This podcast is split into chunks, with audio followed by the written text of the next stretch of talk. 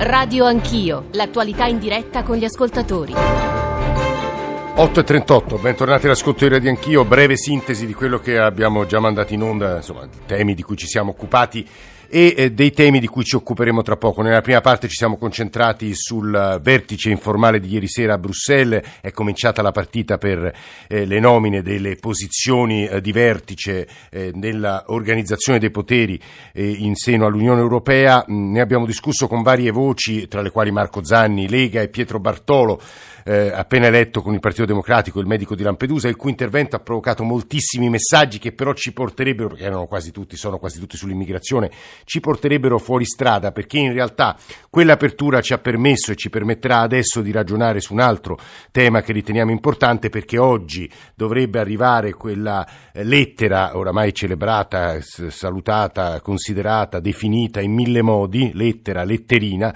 con la quale eh, la Commissione chiede chiarimenti all'Italia sul debito. Mm, il punto è che cosa comporta quella lettera, che cosa accadrà nei prossimi giorni, quali sono le conseguenze per l'Italia possibili, quanto rischia il nostro Paese dal punto di vista economico in un momento in cui lo spread ha ricominciato a crescere. E aggiungo soltanto, prima di salutare i nostri ospiti e leggervi un po' di messaggi degli, ascolta, degli ascoltatori, eh, che eh, le parole di Matteo Salvini sulla vittoria della Lega nelle elezioni di domenica sera hanno inciso per così dire, non dico una svolta, ma insomma un elemento in più su quel dialogo fra Roma e Bruxelles, dicendo in sostanza, l'avete sentito nel GR1 delle 8, Matteo Salvini ha detto in sostanza gli italiani non vogliono più l'Europa dell'austerity, hanno parlato con chiarezza, adesso qualche cosa deve cambiare e eh, non vogliamo più ricevere letterine eh, perché in qualche modo il rapporto va impostato su base diversa. Che cosa ci scrivono gli ascoltatori? Il modello tedesco, il modo in cui è stata costruita l'Eurozona in realtà fa male al Paese. E queste eh, lettere, questi provvedimenti, questi atteggiamenti, un messaggio di un'altra ascoltatrice, fanno male a noi italiani, e lo troviamo ingiusto e poi messaggi di segno diverso dove troveremo i soldi, gli italiani si illudono di poter eh, fare un braccio di ferro con la Commissione europea perché la prossima Commissione non sarà diversa da quella attuale, insomma i messaggi più diversi di cui discuteremo con economisti che hanno posizioni e sguardi diversi e con un collega Luca Cifoni che ci aiuterà eh, anzitutto a definire il quadro quadro e eh, il percorso che dovrebbe percorrere il rapporto fra Roma e Bruxelles. Luca Cifoni, ma poi ci sono anche Andrea Roventini e Carlo Cottarelli. Prima però un ascoltatore, Fabrizio Dall'Aquila. Buongiorno Fabrizio, che voleva dirci? Sì, buongiorno. Sì, no, questo appunto dicevo, questo modello, ma che più che fa male, non è che fa male all'Italia, questo modello, questo così strutturato fa male all'Europa perché in giro noi vediamo crisi, no? noi abbiamo visto in Spagna il governo cade sulla finanziaria, anzi elezioni anticipate. Eh, però la Spagna cresce dell'oltre il 2, la cresce, Spagna non è in crisi, è un paese in crisi. Ma il debito spagnolo da 40 arriva a 100, cioè gli altri paesi fanno i debiti perché non va il sistema, non si può pensare di andare avanti no. e, e con le crisi finanziarie. Guardi Fabrizio, però questo discorso vale per alcuni paesi e non per tutti. In realtà alcuni paesi hanno visto ridurre il proprio debito pubblico, l'area del sud Europa, tranne l'Italia, Spagna e Portogallo, oramai hanno i conti in ordine e crescono il quadruplo di noi. Vabbè, ma eh, capito, la Germania ha i tassi negativi perché lo sappiamo, perché cioè la Germania vive di export e noi dobbiamo fare deflazione per stappesse ai tedeschi e così altri paesi, cioè non può stare un sistema così non può reggere, adesso la Germania è in crisi, stiamo tutti dietro la Germania in crisi pure noi e gli altri paesi. Cioè lei dice come è stata non strutturata un, l'Eurozona non, non fa prosperare no, i paesi. Ma non può, ma è in declino rispetto agli altri grandi blocchi economici, Asia, Stati Uniti, eh, Stati Uniti guardi, non da adesso. Guardi, guardi Fabrizio, io non cioè, mi permetto... Questa discussione sì, va fatta, mm. va fatta questa discussione la letterina, questi mm. con queste letterine sembrano fuori dal mondo, non,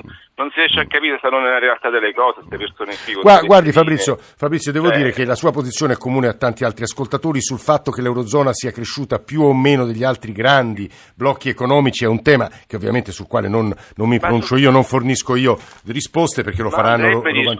No, no, senti, Rovantini e Cottarelli troppo... hanno delle idee molto diverse sull'economia, approcci molto diversi, quindi li ascolti che ne sanno più di me senz'altro, forse anche eh, più di lei lei. Luca, buongiorno, Luca Cifoni, collega economico del Messaggero, buongiorno a te. Buongiorno.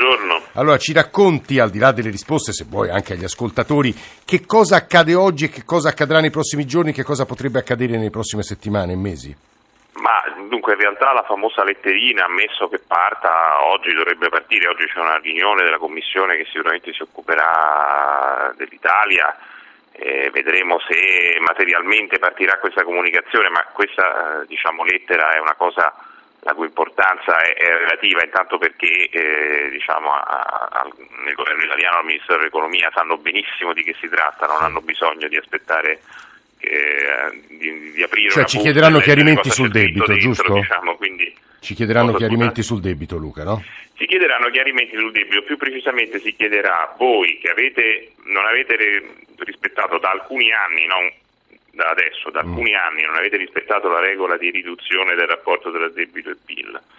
Eh, Quali giustificazioni potete portare per questo? Quali cosiddetti fattori rilevanti potete portare per spiegare perché questo Sì. è avvenuto? Sì. E questa è la richiesta che viene fatta. Il governo già avrebbe preparato una risposta che dovrebbe essere... L'Italia risponderà come ha risposto già in passato con delle argomentazioni che, che in buona sostanza già conosciamo, Sì. che- per cui sarà invocata la bassa crescita Sì. Nominale del paese, laddove per crescita nominale si intende la, la bassa crescita dell'economia ma anche la bassa inflazione che condiziona il rapporto debito-PIL.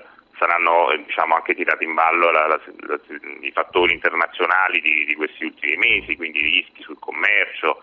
eh, E a quel punto questa risposta- che sì. fare, una, o fare una, una, mm, diciamo, una correzione di bilancio per recuperare questo mancato rispetto della regola del debito sarebbe controproducente in Sì. questa fase e questo sarà Sì. sostanzialmente il ragionamento da parte italiana. Però tutto questo è un passaggio che corrisponde a un atto dovuto, non è neanche la sostanza di quello che avverrà.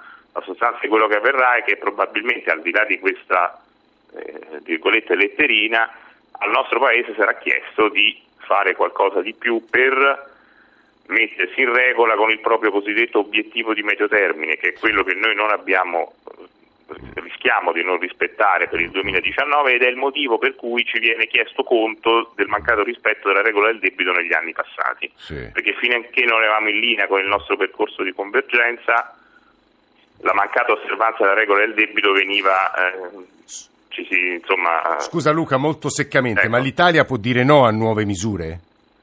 Beh, l'Italia può dire no, però se dice no a nuove misure si, ri- si riporta nella situazione in cui era a dicembre scorso, Mm. ossia quella quando siamo stati sull'orlo della- dell'apertura della, della procedura per debito e poi per una convenienza reciproca, quella dell'Italia a, che non fosse aperta la procedura e quella delle istituzioni europee a non aprire una partita così diciamo complicata in quel momento. Eh, fu, fu- fu deciso di rinviare tutto alla primavera, Sì. solo che alla primavera ci siamo. E le cose non sono cambiate. Luca, se poi resta con noi, dicevo, Andrea Roventini, economista, insegna alla scuola superiore Sant'Anna di Pisa, era, sembra anni luce fa, ma insomma non è tanto tempo fa, era stato il ministro designato in campagna elettorale dal governo che precedeva le elezioni, eh, che era stato costruito e indicato, come dicevo, da, da Luigi Di Maio, prima poi dell'accordo del contratto che ha cambiato quella configurazione. Professor Roventini, grazie per essere con noi stamane. Buongiorno. e Carlo Cottarelli che dirige l'osservatorio sui conti pubblici della Cattolica di Milano. Ieri c'era un suo pezzo piuttosto interessante eh, sulla stampa di eh, Torino per l'azzardo sul deficit bisogna trovare 40 miliardi, metteva un po' di numeri in fila e provava ad articolare le necessità italiane qualora dovessimo dire no a quello che l'Europa ci chiede, ma soprattutto come promette e ieri credo che l'abbia ribadito se non sbaglio Matteo Salvini 30 miliardi per la flat tax. Carlo Cottarelli, benvenuto, buongiorno. Buongiorno. Allora, eh, professor Roventini, partirei da lei perché Fabrizio esprimeva una preoccupazione, un punto che è molto comune tra i nostri ascoltatori. Il Paese rischia. No, lui in realtà contestava tutto, però dice, io aggiungo, il Paese, al di là della contestazione di Fabrizio, è a rischio il Paese.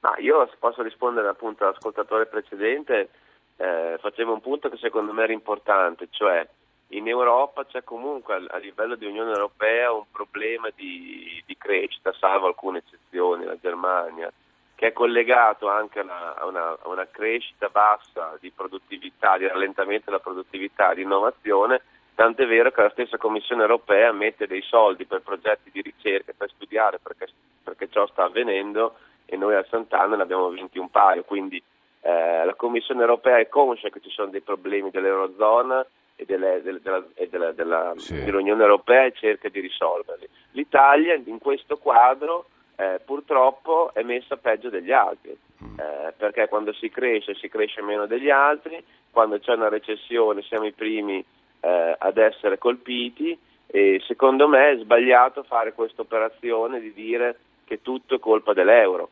Eh, cioè, ovviamente l'euro non sta funzionando come avevamo previsto, l'euro va migliorato, ma per migliorare eh, l'euro c'è bisogno di, di più Europa, non, non, di meno Europa, vanno fatte delle riforme anche di tipo istituzionali e, e in questo eh, l'atteggiamento del nostro Paese non paga.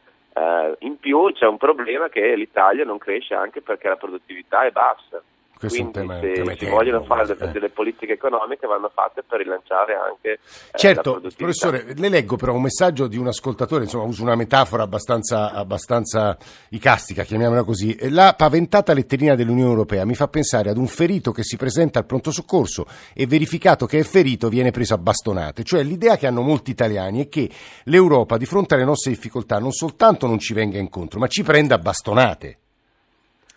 Ma, ma non è, cioè, diciamo, per come è congegnato l'Eurozona, eh, sono- ci sono queste procedure ed è normale che avvengano. I problemi dell'Italia in questo momento non è tanto per la letterina che arriverà o non Sì. arriverà. I problemi dell'Italia derivano anche da, da come ci collocheremo sui mercati finanziari e sulla dinamica del- dello spread, viste anche certe dichiarazioni, secondo me abbastanza folli, eh, che abbiamo sentito ieri, perché comunque queste procedure europee hanno bisogno di tempo per dispiegare i loro effetti possibilmente negativi, ma i mercati, via dicendo, reagiscono con una certa velocità. Quindi in questo contesto in cui eh, è necessario stabilizzare il rapporto debito sul PIL, fare sparate di riforme economiche, oltretutto alquanto strampalate, che non rilanciano la crescita, è come gettare benzina sul fuoco. Quindi mi sembra un po' bizzarro in tutto questo poi prendersela con l'Europa con le letterine. Anche se Marco Zanni, è un'osservazione che giro anche a Carlo Cottarelli, direttore dell'Osservatorio sui conti pubblici della Cattolica di Milano, eurodeputato della Lega, nella prima parte